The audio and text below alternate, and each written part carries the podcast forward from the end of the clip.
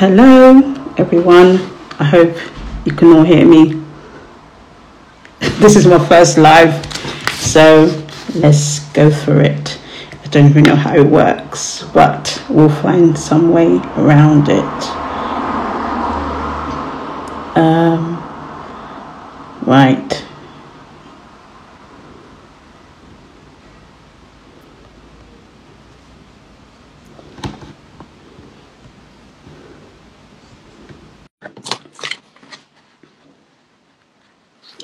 I'm just waiting for Clarice to join me on this live.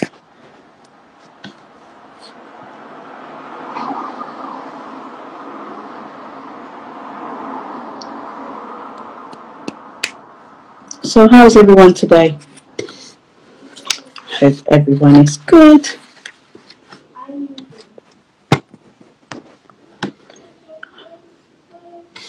Just close the door.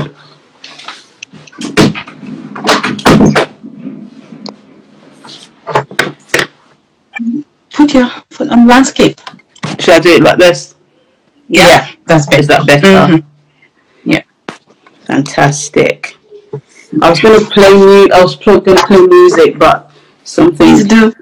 I know I was going to do it, but I don't know what's happened to my. Um. Uh. Anyway, we just have to leave it.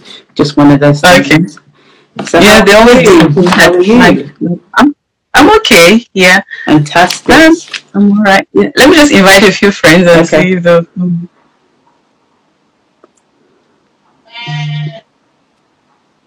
How long are you going to be here for? Um, maybe just maximum will be an hour. Okay. Yeah. All right. That'll, that'll be fine. Yeah. Because I've got the boys. I've got the boys downstairs. Uh, okay. Uh huh. Yeah, you can carry on. Okay, fantastic. So, Clarice, thank you very much for um, coming on this platform. This is Global Sororisis, and it's mm-hmm. a platform for mothers to share their story, their motherhood story. And we all know that that's quite unique to each individual. And so it, we just created a platform for people to be able to share their story, to talk about their experiences. And so I thought it would be very good to have you on here. Um, I'm just going to give you an intro so that people get to know a little bit more about you, and then you can take it from there. So my guest today is Clarice Angafor. Yeah, am I pronouncing it right? Fantastic. She's a mother, an autism ambassador, a speaker, an inspirational speaker, a special needs parent, coach, and mentor. She's a talk, ho talk show host and the author of Grief to Grit. She's a leading voice for hope and empowerment of individuals and families with complex and difficult life issues, including special educational needs. Through her coaching and mentorship, she has nurtured, empowered, inspired, and given hope to individuals and families. She provides a safe space where they can speak up, knowing that they will be heard. That's fantastic. And they will not be judged or stigmatized. She is resilient, compassionate, and carries a smile of hope regardless of where when you meet her. Yeah, I can testify to her. You can see that beautiful smile there. She enjoys assisting and supporting. Her goal is to help people who come into contact with her to excel and overcome their fears. Fantastic. Let's just give her a round of applause to this lady. I've heard her speak before on um, Moms, is it Mothers, sorry, Moms. I was thinking about moms. Yeah, I think the change. It was moms. Sorry, mothers um, who thrive in business and life. Business. And that's by um, Nikki. So I've heard her speak before, and I really enjoy listening to her because she really dwells deep into the her experience and how you know, and some of the things that she said as I've taken on board and I've used it in working with women who have gone through pregnancy loss. So Clarice, thank you very much again for your boldness. You know, it takes a level of courage and boldness to be able to speak about these things, particularly in our um, in the African culture. You know, mm-hmm. it's it's a taboo to speak about matters pertaining to pregnancy loss, losing a child. It's actually seen as a forbidden um situations, and people don't try to de- um, not associate themselves with it. So I really commend you for that. So um, today I wanted to just talk a little bit about your experience. Just go for it. I must say, I, I don't know, you're almost bringing me to tears, right? I, I just want to thank you for inviting me onto your show today, for to for giving me this opportunity for more people to hear my to hear my voice. I know I do a lot of live shows on on my own platform, and then other people who invite me, but I think this should be my second or my third live um, um, show that I'm on on Instagram. So I believe you are also helping me to put me out there, which it's I'll never thank you enough. Like you said, I'm Clarice Angafor, and I'm a mom, and I usually add I'm a mom and an autism mom at the same time, because I parent an autistic child and I also parent uh, uh, children who are non-autistic. Then I'm I'm a wife. Um, other things, I work with the N H S as a data validator, and then apart from work, I I do a lot of a lot of awareness, a lot of charity, charity work in the community, mainly around uh, around autism, autism awareness, and other things associated with, with autism, which came up about because I've got an autistic child, and at some point I saw the need for that awareness to be raised in the community, especially in our African community. And uh, because I've got an autistic child and the experience I've had, uh, he's fifteen, so I usually say I have fifteen years experience of practically taking care of an autistic child. So with, with these experiences, and again, I did a postgraduate in, in autism and Asperger's at the University of Sheffield Hallam in two thousand seventeen, two thousand eighteen. So I use this experience now to be able to support other parents who are going through the same situation that I've been through or that I'm still going through.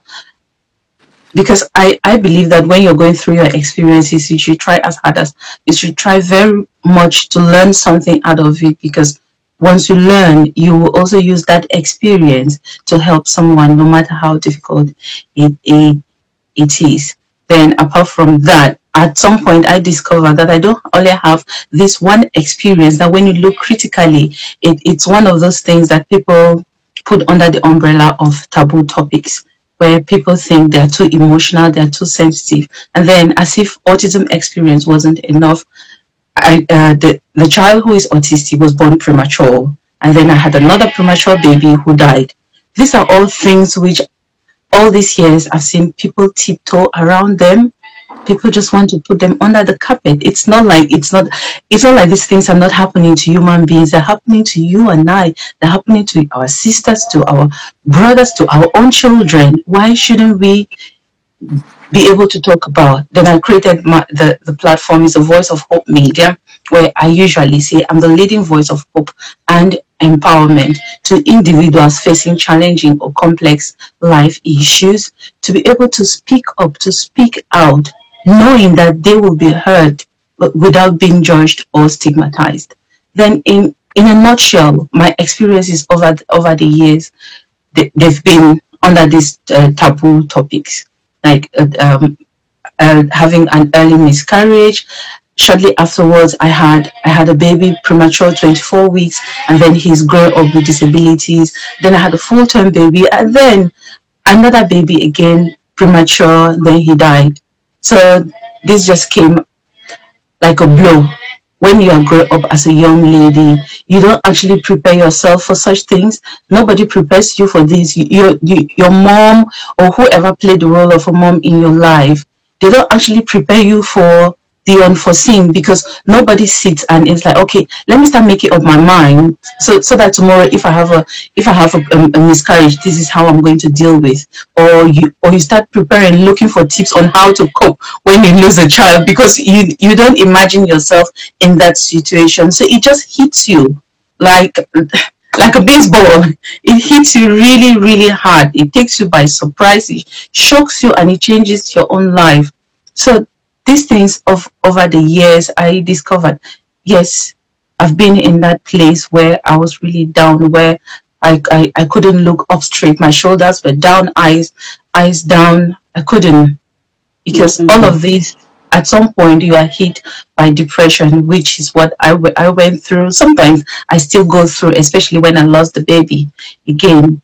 So it came to that point where I said, should I just sit here crying and feeling sad, feeling angry, blaming and and asking questions, feeling guilty for what I think I would have done and I didn't do? Or should I look within, should I look into these experiences and, and try to pick out something positive from them, even if it's a sad moment? Then mm. in the course of my, my journey or wh when I'm talking, I usually say it had to take the loss of a baby for me to be aware of certain things about me that had to be sorted. It had to take the loss of a baby for, for me to know that I'd been grieving for the past twelve years, to know that I've been struggling with depression for the past twelve years. So in as much as I, I, I really wish I had this baby, in as much as I cry, mourn the baby, when I want to look at the little thing, the little positive thing that happened with this, I think uh, um, God's ways are not our ways, right? He does things which at times you can only guess that this is what he was trying to tell you. So when I look back, I say, maybe he wanted this tragedy to hit me this much.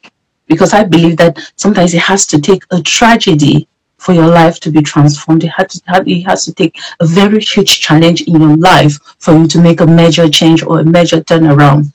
So I think when I lost this baby, that was when I came to realization of so many things. I felt like these scales that have been in my eyes for a very, very long time are falling off. That was when I was aware that I've been, I've not been well, and mm. and actually I've been crying out for help, but maybe in ways that people could not understand. And then, because obviously if you're sad, you're angry, you're in pains all the time, but you cannot really say where it pains, but there's this cloud of sadness that lingers on, uh, around you all, all the times. And then the mood swings, people obviously mis misinterpreted them as she's angry all the time, she's defensive all the time, she's this all the time. Nobody really knows that sometimes when people are behaving that way, they are crying out for help. And that's the only way that they can show it. So when I look back, I discovered that I had cried out for help for a very long time, mm. but I didn't know the right way because I wasn't aware that that's what I was going through. Mm. So in in a nutshell, my experiences haven't really been have, haven't really been the best experiences. At some point, I became really superstitious, you know. Yeah, when you are grieving, you don't think straight, you don't reason straight. I became really, really superstitious. Why is all of this happening to me? I mean, I sent a message back home. If there's in my to my family, if there's anyone in this family that I offended, and now you did something. You know, in Africa they say you go and tie grass. Somewhere, someone maybe someone took my undergarment and did, I went to Baba and did and did something. So I asked, I requested if there's anyone, because I've looked within myself, I don't know where I went wrong. So maybe I'd said something and someone became angry and decided to do something to punish me this way, because I don't know what I'd done wrong. I've also asked God, he should show me where I went wrong. So mm. my experiences haven't really been the, the best, especially as motherhood is concerned, having children. Uh, falling pregnant has never been an issue. Yeah, it's what happens with that pregnancy. Right. But yeah. But I've not stayed there. I've not stayed in that position, crying, feeling sorry for myself, mm. and, and doing pity parties, and yeah. So in a nutshell, that's how my my, my experiences have have been. Sorry.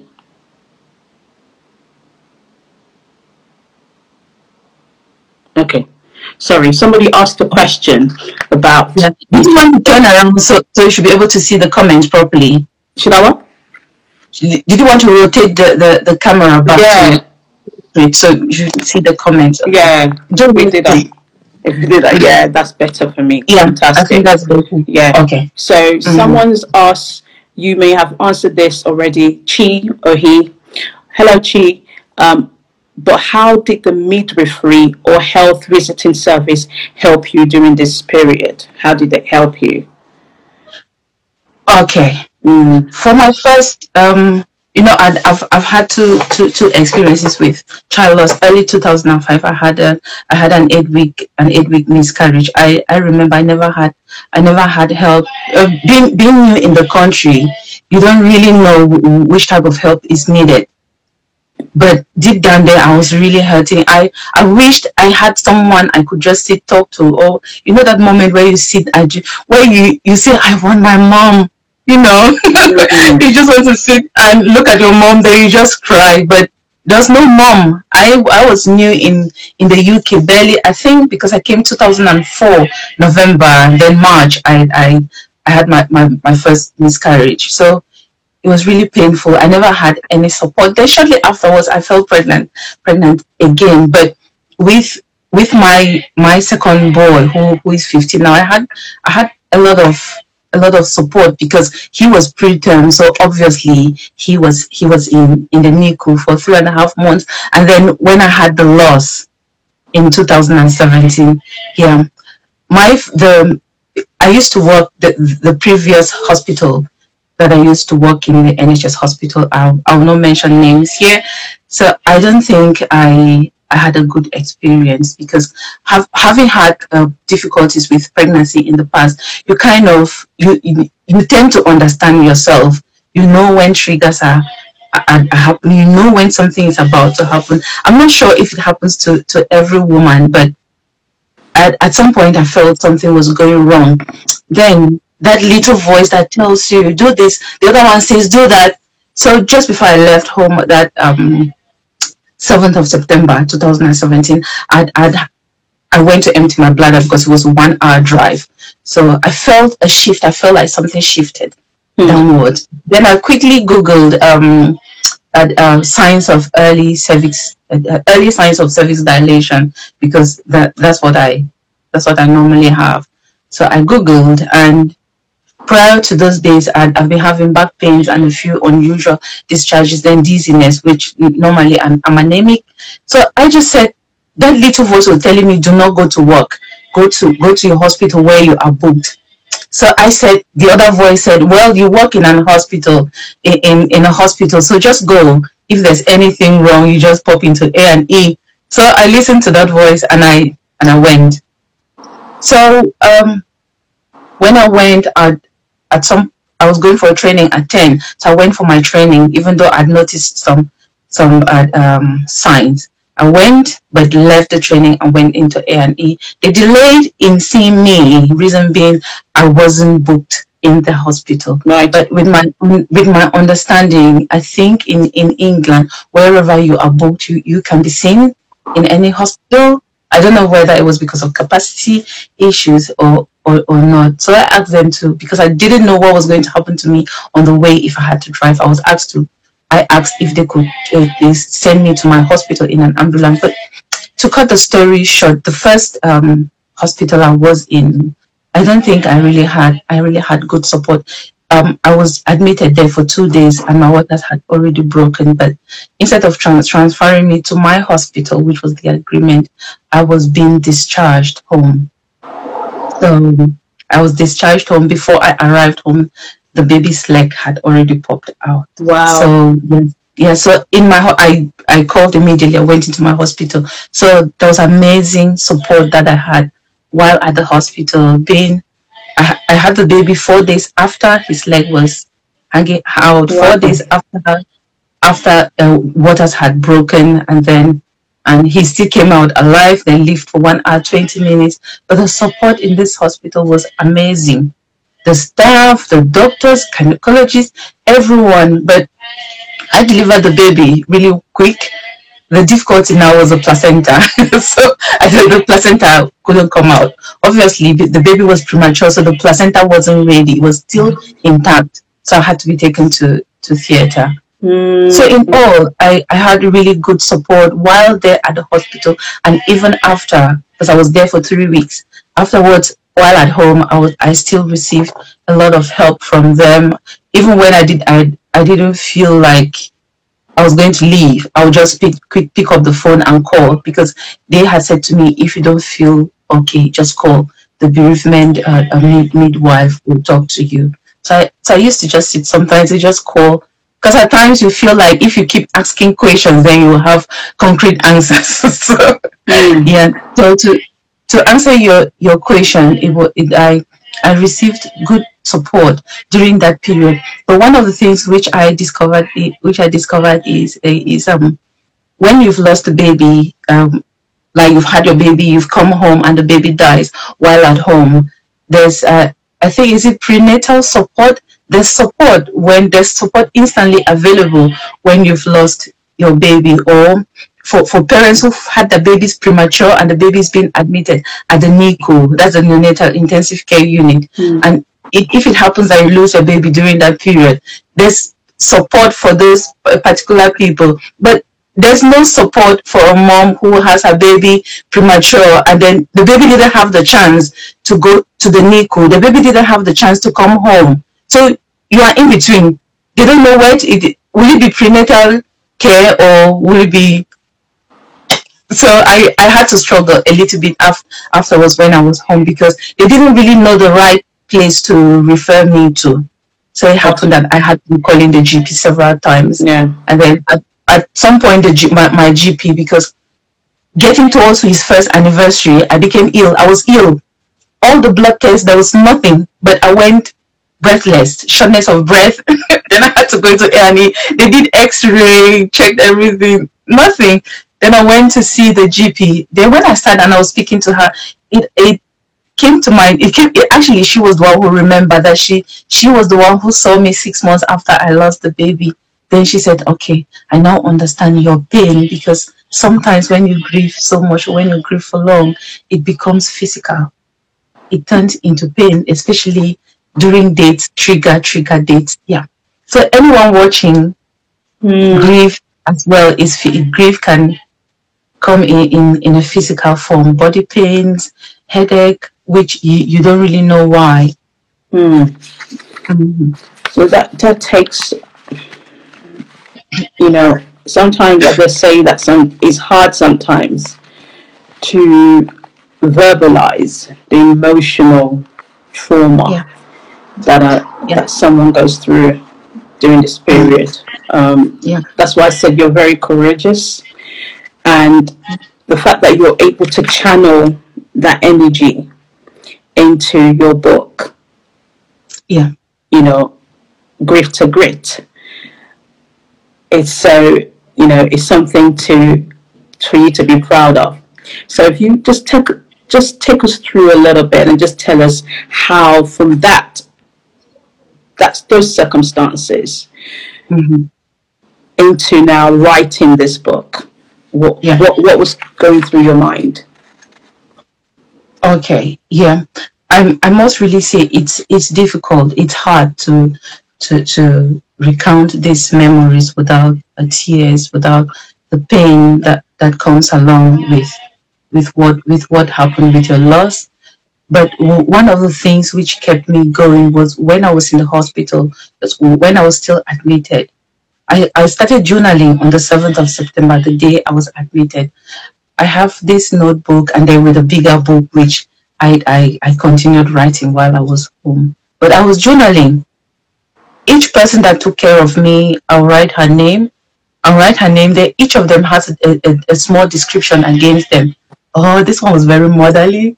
This one wanted to know everything about me. Yeah, and then I'll, I'll write things like, this one was so, was so caring. Wow, there was a little girl. Wow. I couldn't believe her age and the person. She, I think she was still in her early twenties.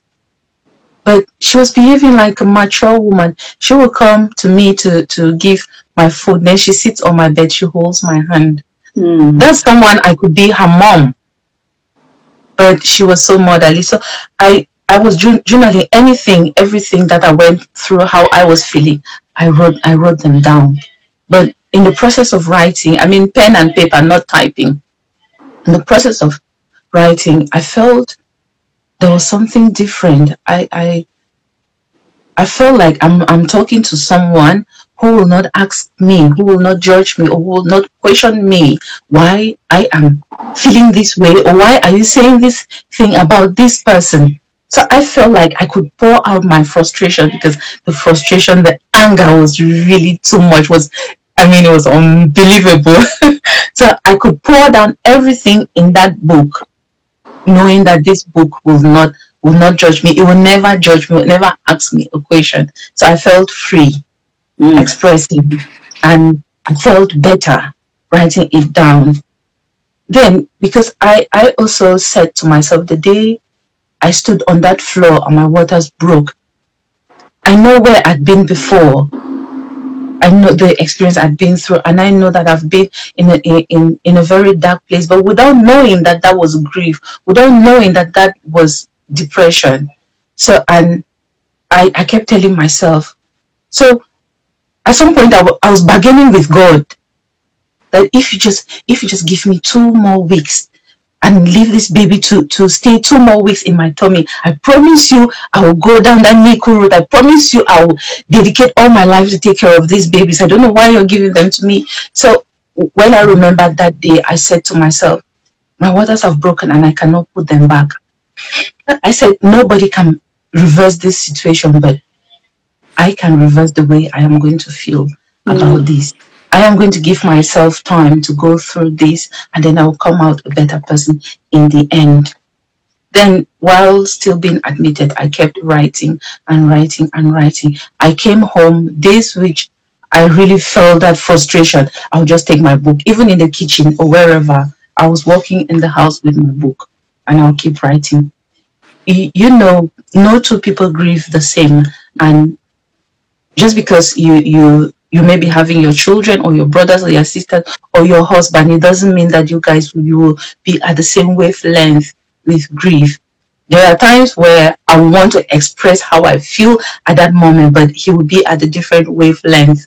So I, it, we, we were almost, we were always at, at different lengths with, with our grief. So I felt that writing things down in, in my book will be, will, will really, I really, will make me feel, feel better. Then in the course of writing that big chunk of material, I asked myself, what can I do with this?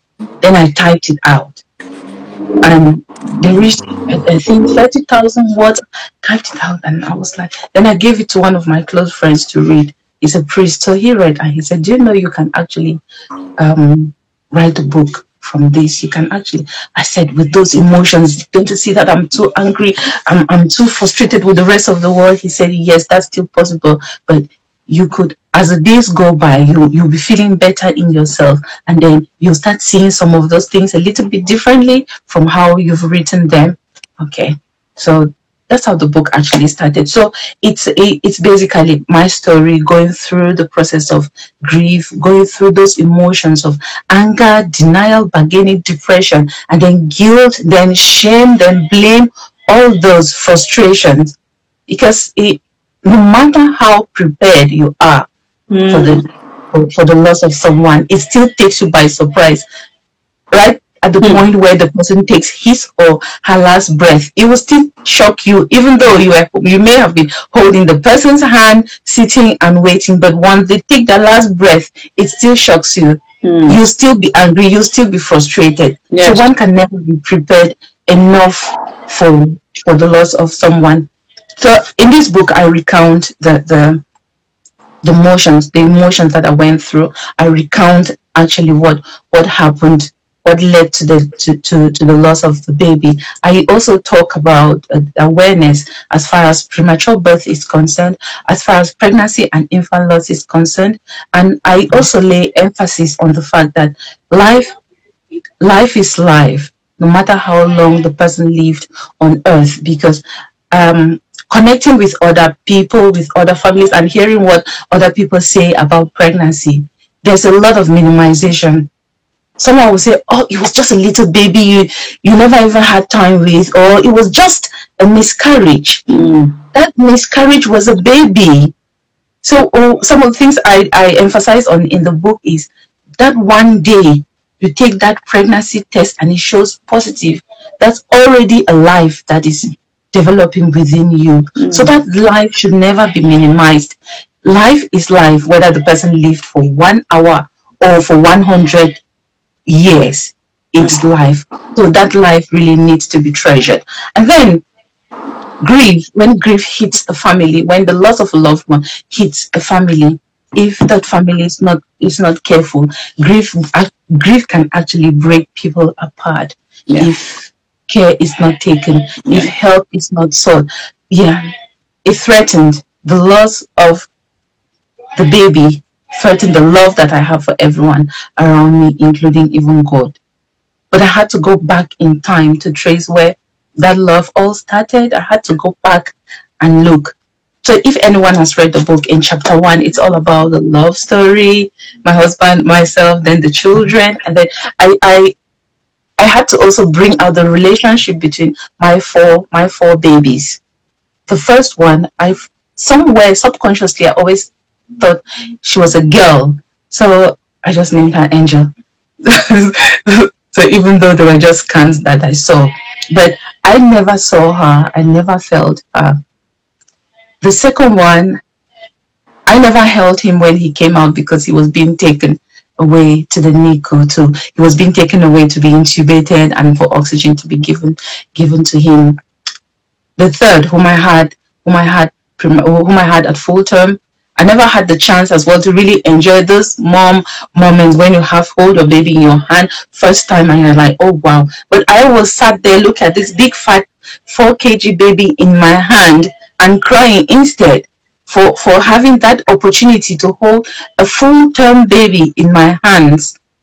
And then this little guy comes along and he's born premature. But before he's born, I had all the moments that I could. I was prepared. I had Talk, I had talked to him. I had said whatever thing that I was going to say. We had listened to music while he was still in there. I could literally feel him moving down, moving down. Then he came out. The one hour, twenty minutes that I had with him, it, it still feels like it was a one hundred twenty years because we had those moments. We had the chance to cuddle. We had the chance to talk with him and to take photos because we knew that, that he would, that's where he was leading to. So that's the love that I have for my for, for my four children. It's in, it it's different, yes, but they are all, and I, I love them in different ways. So that's also some of the, the, the, the love that I bring out, because people will say to you, I don't understand why you are grieving one, just one baby so much. Meanwhile, you, you have other children. You should be lucky enough that you have other children. Yes, I have other children, but the love of one does not replace the other. You you you cannot re you cannot replace one child with another. Mm. So yeah. Mm. So that's grief to grit, and and also the the the grit part of it is the fact that I didn't stay in one place. I didn't stay in that in that dark tunnel where at that point you don't see the light at the end of the tunnel. But I kept pushing. I kept pushing with perseverance, with courage, resilience, and gratitude as well. All those things helped me, and that's where I had to change everything. I had to change this grief to greed, also to inspire others out there, to show them that whatever thing you are going to going through, whatever challenge that has been thrown to your face, you can go through it. Yes. It takes time. Yes. Yes. There are challenges within that challenge, because n n not everyone will see with wh how you're handling the situation. But whatever you are going through, aim at gearing towards acceptance, aim at gearing towards greed, towards something positive. Learn an experience from it. Learn a lesson from that experience. Hmm. Hmm. Just listening to that is, this is the second time I, I've listened to your story. And I think every time I listen to it, I, I, I, I learn something new every time. Thank you. I'm glad that you, you learned yeah. something new. Yeah, I, I learned something new every time. Mm-hmm. And I just wanted you to, to speak a little bit about, you know, you talk about the the five, five steps to gr of grieving in your book. Mm-hmm. um, yeah. I just wanted you to just briefly talk about that. Okay. To, yeah. So for people that are maybe going through that experience right now, yeah. just to give them some kind of understanding on the different stages. It doesn't mean that it's perfect. Everybody mm-hmm. goes through different different stages, and we all go th yeah. experience things differently. But just mm-hmm. just go through that for me. Okay. Mm-hmm. Let Let me just open the book to yes. get the, get the stages here.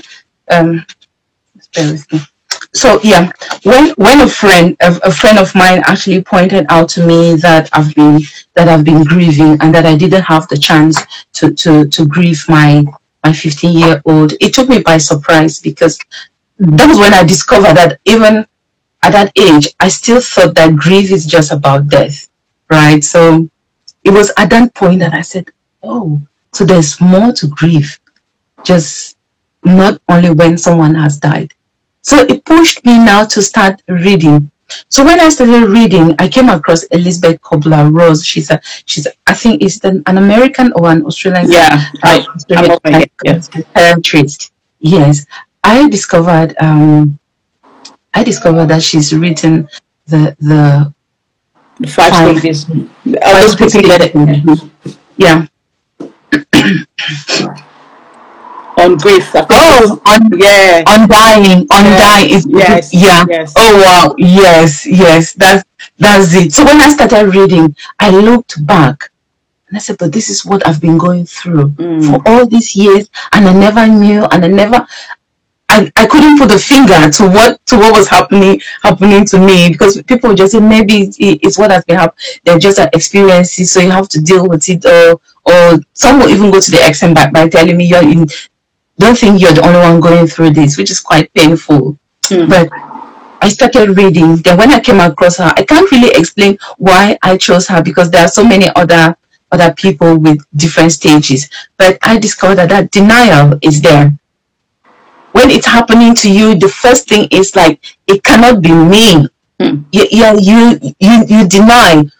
Like if someone is dying, the first thing you ask, no, it cannot be. It cannot be that person. It's not just the person I, I talked to yesterday. It's not just the person you I saw the, the, the profile on Facebook a few days ago. So no so so usually when a tragedy strikes you, the first thing one of the first things that comes to your mind is it comes like denial. But this lady, when she was writing, if you bet you have a better understanding because you've read the book. She was right, she had these five stages with the dying in mind instead of those left behind. So before someone dies, they have grieved. Um, at the point where they are dying, that's where their acceptance starts. But once they die, those of us who are left behind, that's kind of where our denial is starting. So I went through the through the the, the denial stage, and then when I look back, some of some of the areas where I was still in denial, but was because I the number of times I would go to the cemetery. Yeah, I, I, I could I couldn't imagine how many times, because I felt like that was that's my second home. I have to. I felt the obligation of going there, and then anger, angry with yourself, angry with everyone around you, angry with God, questioning God, asking God what you did wrong, or if He is such a good God, why would He allow such things to have to happen to to you? Then when I think again, remember I said I had those two voices. That one said, go to the hospital here, and the other one said just drive and go. So I was also angry with myself that if I had done something, if I just listened to that voice that said to me, do not go to work, maybe something different would have, would have happened. And then you you get to that stage where, though you've been angry with God, you've questioned God, then you get to that stage where you start bargaining, you start telling me, God, maybe if you could just reverse the situation, or you could do things this way, maybe I'll start behave I'll start behaving like this. Like when my waters broke, that's when I kind of bargained with with him.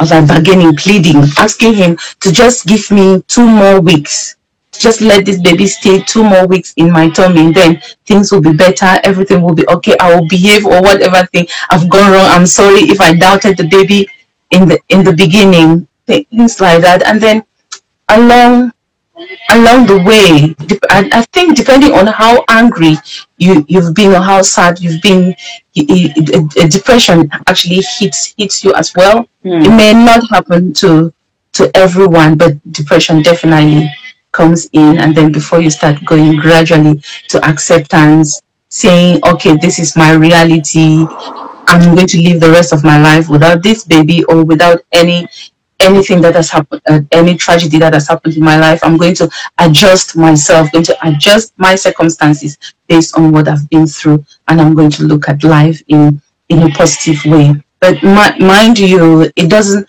these stages of grief, they do not move in a linear pattern.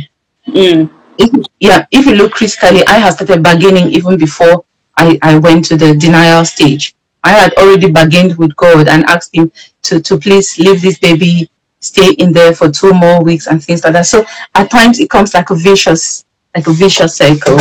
And because people grieve differently as well, mm. then sometimes you can get to the acceptance stage and then a trigger comes in that sends you back to denial or to anger. So yeah, so it, it all depends. And they say grief is universal, but it's different. It's unique to each individual. Hmm.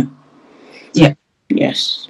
So how, what, what, what is the importance of self-awareness when grieving? You know, because sometimes we're, we're so overwhelmed by the whole emotion. It's very, you're not seeing it from somebody on the outside. You're seeing it as somebody that's in the storm. I always say it's like you're in a storm, and you're, yes. you, you don't, you might not realize that you're in a storm. It feels mm-hmm. like it. For me, it did.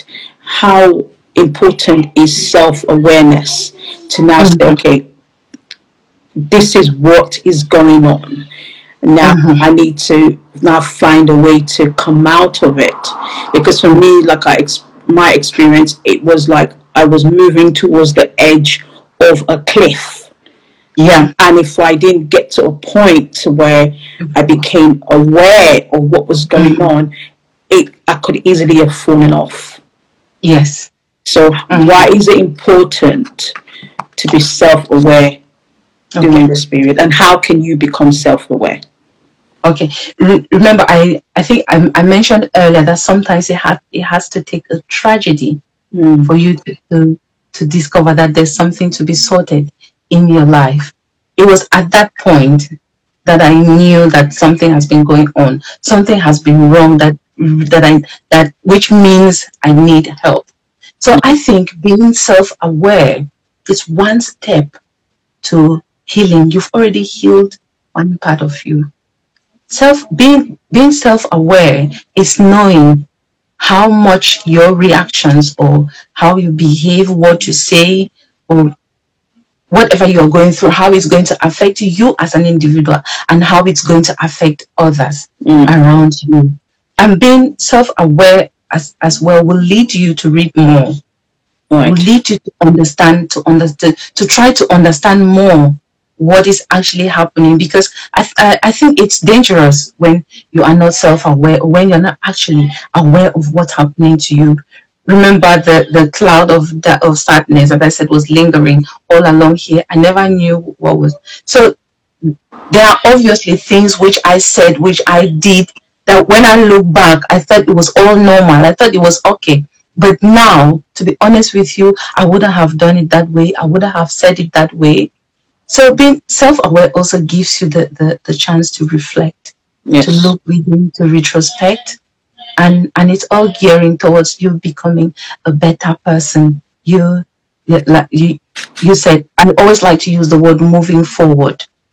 Yes, to be able to move forward in a positive way, knowing that your actions can affect you and it can also affect others around you. Because what I would have said, maybe prior to two thousand, prior to September two thousand seventeen, if given the opportunity now, I will think twice, I'll breathe in, I'll breathe out, I'll reflect before I make such a statement, because I have to think, how will it affect the other person? how does it affect me in general? There are also people around me, so I have to be aware of them as well. So that's the way I look at it there. Hmm. Interesting. It's very good. Very good perspective. Um, yeah. And I wanted to then go to the next question that I had for you, mm-hmm. which is, you know, there's an African proverb that states that it takes a village to raise a child. Mm-hmm. Um, I also believe that you, you, it's important to have villages in different aspects of our lives. You know, that mm-hmm. support network, you know, people that are there for you when you're going mm-hmm. through your experience. So would you say through this experience you were able to find a village that was able to support you through this?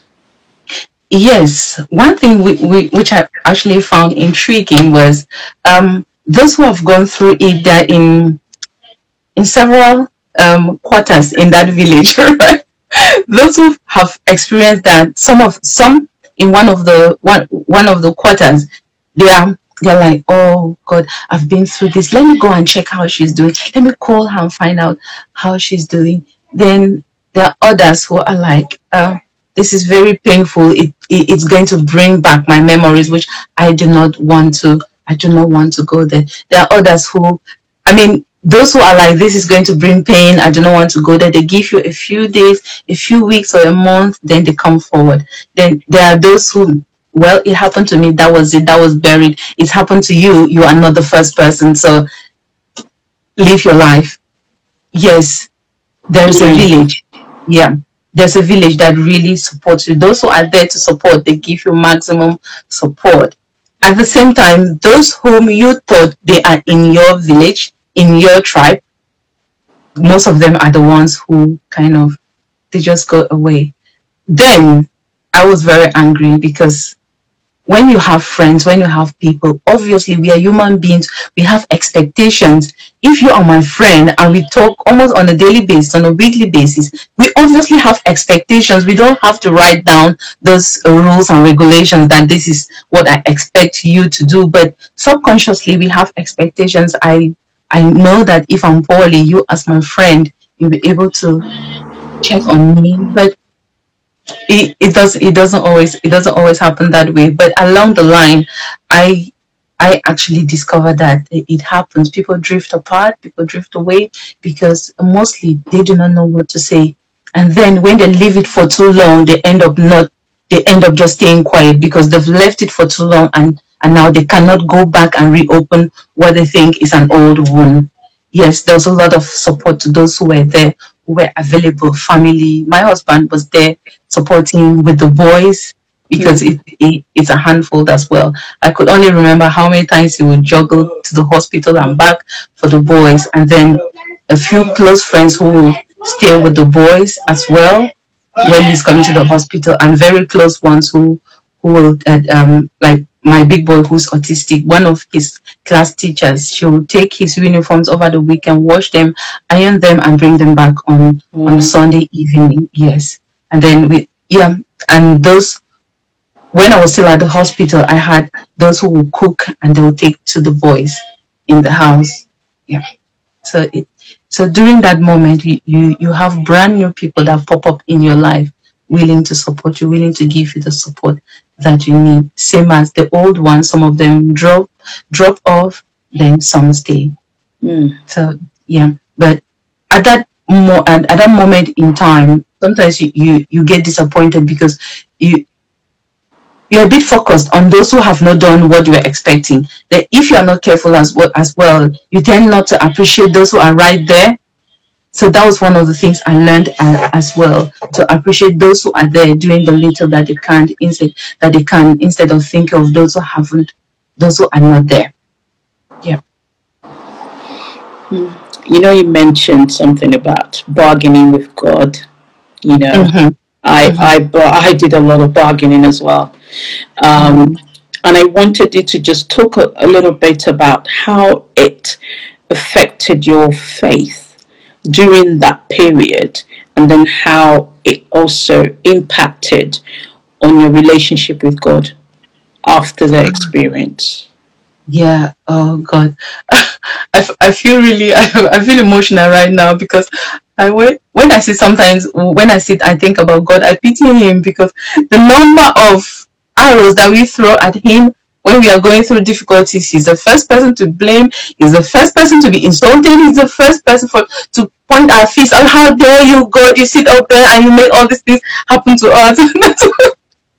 And if if he was a human being, I, I think I would have already gone back and hugged him and just tell him sorry.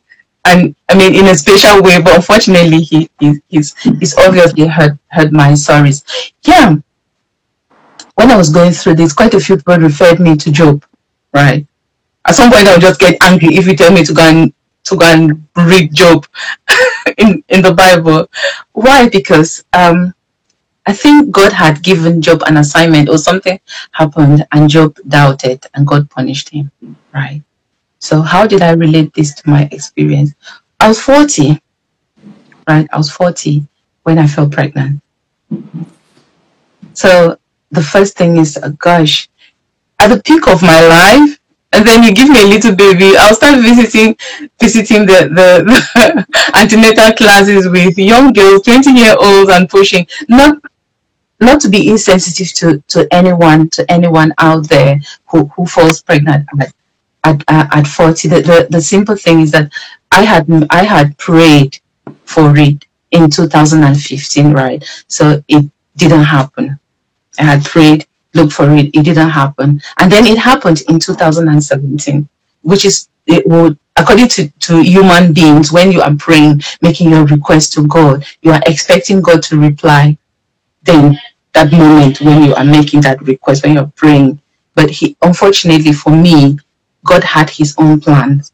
He answered my prayer in two thousand seventeen, two years after I had made that prayer, after I had made that request. So when he answered the prayer, I doubted, I contemplated, yeah, so many things. So when somebody asked, told me to go back and read Job, I was like, so you're telling me that God is punishing me because I doubted he, the, the, this precious gift he gave me? So that was when my, my doubts started coming up. And then the fact that I became superstitious at some point, yes, and that was already my faith that I, I had already lost. And then looking back at all my experiences, I asked him, so you've looked around the world, you've looked in my family, I am the only one you've put it, you, you've given all these experiences to. Why me? Is it that I'm capable of handling them, or is it that you are punishing, you're punishing me? So anyone that will call my phone, and I know that this person will start talking about God, God knows why, God has a reason for everything. I didn't buy in that. I, I didn't buy in any of any of those. God knows why. Why can't he just tell me the why now? There's a reason for everything. Why can't he give me the reason now? That was that's how my mindset was at that time. So if if I just looked at my phone, a phone call is coming in, and I know this person will be, oh, God, God, God, God, I would prefer not to answer that call instead of answering and getting more angry. Then I, because it, it was, the emotions were still quite raw. I'm a Eucharistic minister, and then I'm a reader in church. Can you imagine standing there at the pulpit reading? And then you, you come across a line that has to do with death or something sad, and then you break down in tears in front of the whole congregation. Or if you stand there, you are giving the communion or the body of Christ to someone, then somebody looks deep into your eyes. You may think that this person has seen my sadness, this person has seen my pain, and then the next thing is you burst out in, in crying, because when you're depressed, when you're going through such moments, You, you, you don't really need a long time to, to, to break down in tears. So I had to step back from from all my activities in church. Yes, one, one, one was because my faith was actually shaky. The second, I didn't want to, to have a breakdown. So I did not really go to church for, for a while. But after some time, I said to myself, I can't continue living this way, because church is one of the one of the places where I am being recognized, where I could go there and people are like, oh, hello, you read very well today, or someone would tell you, oh, why was your voice very low today, meanwhile the other day. So you you have that place where you know this is my place, this is my community, but nobody was seeing me. Then quite a few people had been asking, is Clarice okay? So I had to step back and I looked again and I looked within, and I, what I did was I turned things around. Instead of asking God why, why, why, which I'm, which maybe I was still too blind to see the why, I turned around and I said to him, now, you've given me all of this. I've accepted them, but you need to tell me what you want me to do with these experiences, because I cannot just, excuse me, because, because I cannot just have these experiences without doing anything with them, because I know there are many people out there who are struggling with similar issues. Is it that you wanted me to have this experience? I should be able to help others out there. If that is the case, show me the way. I'm still asking him. He, he's probably already shown one of the ways in which I've written my book, but I still ask him more. Show me the way. Maybe I haven't seen the real, the, the big picture. I'm still getting into it, but yeah. So that's how I'm trying to regain his trust again. As I'm trying to regain his trust and to get back into that. But I went, I, I started going back to, to church, and I, I'm reading now. Even during this COVID, I, I'm the first person to put my hand up. Who is going to be in church only with, with a priest? I'm the first person to put my hand up, yes. So fantastic.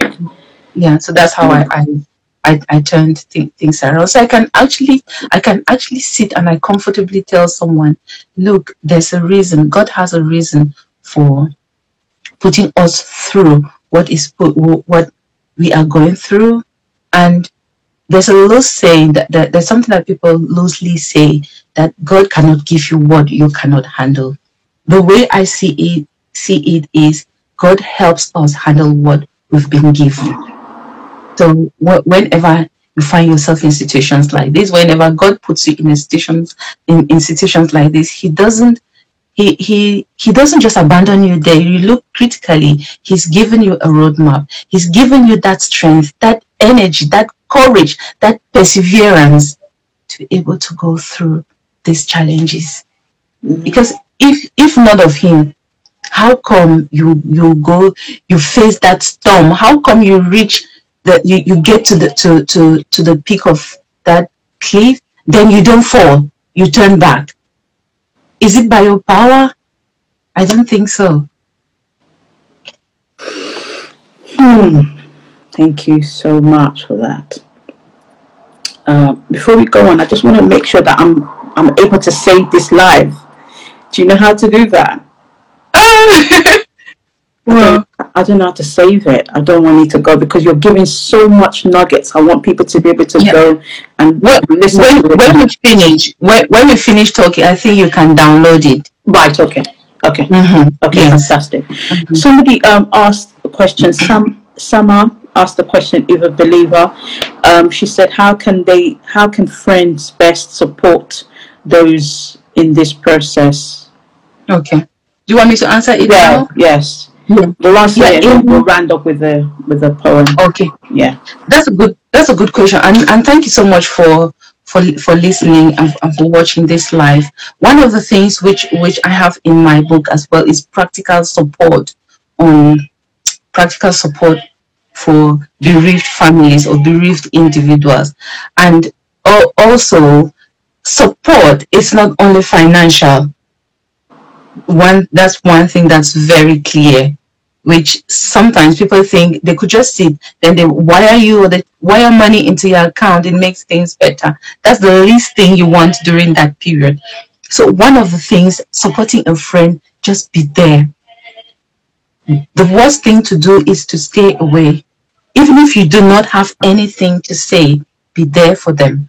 If you call today and they do not answer, try tomorrow, they don't answer, send a text message. I know you are not feeling okay at the moment. I will try you again, but I'll keep texting to, for, just to check if you are okay. Because there, there, there's that moment where even if it's your mom, even if it's your dad, even God comes down, you will not want to talk to him at, at that particular moment. So be there. And then there are also words which people say they mean well, but oftentimes they make the bereaved person, the, the, the bereaved person feels more hurt or more sad during that, that period. Saying things like, do, do not worry, thank God you already have other children that you can turn back and, and look at. It doesn't really help. I, I know it. Um, some people, some people who do not have children may find this, um, may find it a bit consoling, tell, saying that to someone who already has children and has just lost a child. But but overall, it's not really a consoling statement to make, or t telling me that God has a reason for everything. So because during that period, you are like, so God has a reason for taking only my baby amongst all the babies that have been born. You don't actually see any positive in that in that statement. So during that period, your words, what you say, you really have to calculate. Really have to be careful with with what with what you say. Mm. Really, yeah. So the, those are some of the things. And then just, I already said, just being there, or maybe if you cannot support her or the family direct directly, or if you cannot support your friend directly, if your friend has other children, you can actually channel that support to the children, to, to the rest of the family. Or you, you could actually but, um, suggest, all right, I'll come, for, I'll come and do your shopping, I'll come and do your, your laundry. Another thing not to do is, is don't say, let me know what you need help with, because I will never tell you. They, they will never tell you.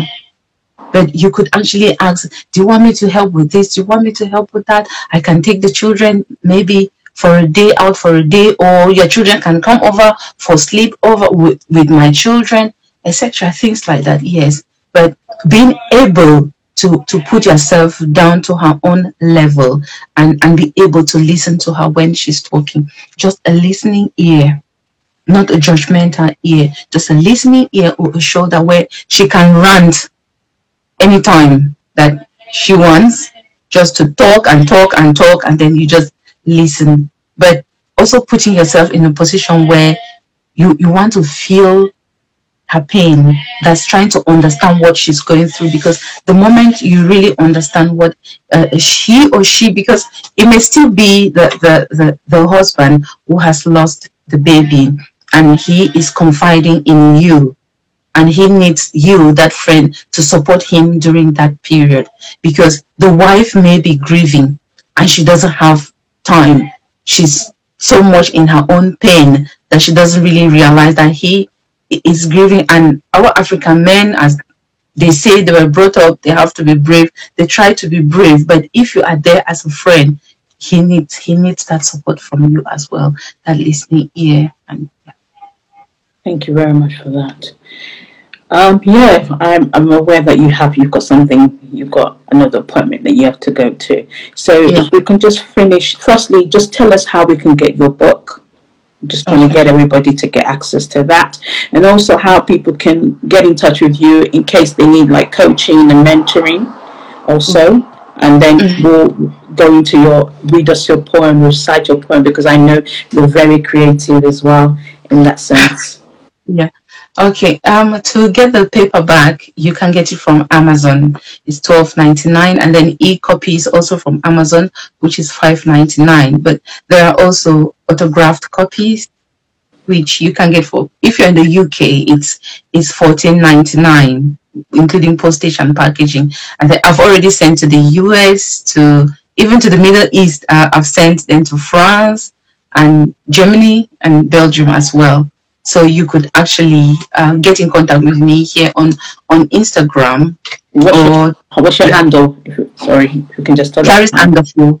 If if you check Clarice Angafor, you okay. Yeah, Clarice Angafor. Mm-hmm. Okay. Yeah. When I when I post this, I put all the details in there as well. Yes. Um, yeah. And if, and, then, and and they need coaching and mentoring, They can they can contact you also, like in email you.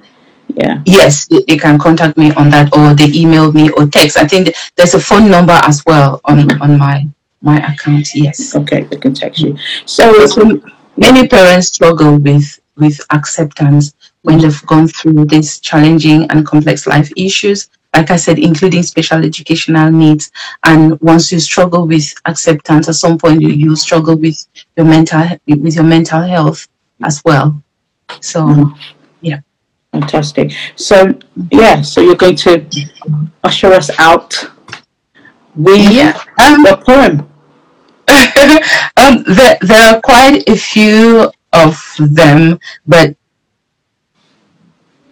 okay, I will not want to be, because there are quite, there are a few which are quite sad, and, and I don't want to end the end the show with with sadness. So let me just go with this one. Please, the title is Please Don't. Please do not tell me God did not want me to suffer anymore. Forgetting to know that the same God lets people suffer for a reason, and that that that there is suffering for love. Please do not tell me you now like the me that you see. Do not tell me I have become so happy, bold, and courageous, when all you could see before was a shy, miserable me. I was hoping you'd look past my pain that couldn't be explained. How could you have failed to look beyond my circumstances? People are neither their problems nor their misery. Sadness or misfortunes or sufferings are only temporal. Every beautiful smile veils a story, usually tragic. But it takes time for the frown to crease into a smile. So please do not judge me based on what you see on the outside. Do not tell me God does not give you what you cannot handle. Rather, tell me that God will help me handle what I have been given. Thank you. Wow. So touching. So on that note, I don't want to end this and lose it, so because, no, I don't want to press I don't want to press that boom, and then lose it, because it's been so a good session. I mean, I'm getting texts from people already saying it's it's been wow. yeah, they really really enjoyed it, and I just want to yeah, I just want to uh, encourage everyone to um, get um, Clarice's book, um, Grief to Grit, available on Amazon, and let's support our sister. So yeah, so thank you very much, Clarice. Thank you so much for being brave. Thank you so much as you go forward and you continue to support other women and families out there. You know, we really appreciate that, sister. Thank you. My pleasure. Thank you so much for having me, and thank you everyone for for watching. And thank you, yes, thank you everyone. Sama, Amy, Mister Plastids, Chioyi, Ewa also. Um, let me just go with that. Um, Tolani, everyone on here. Thank you, Rarity London. Thank you so much, Kemi. Thank you, Ade. Thank you, so Faye. Thank you, everyone. Taiwo, thank you so much for everyone that's joined in. Thank you. Thank you. We'll meet yeah. again. Bye bye for now. Thanks.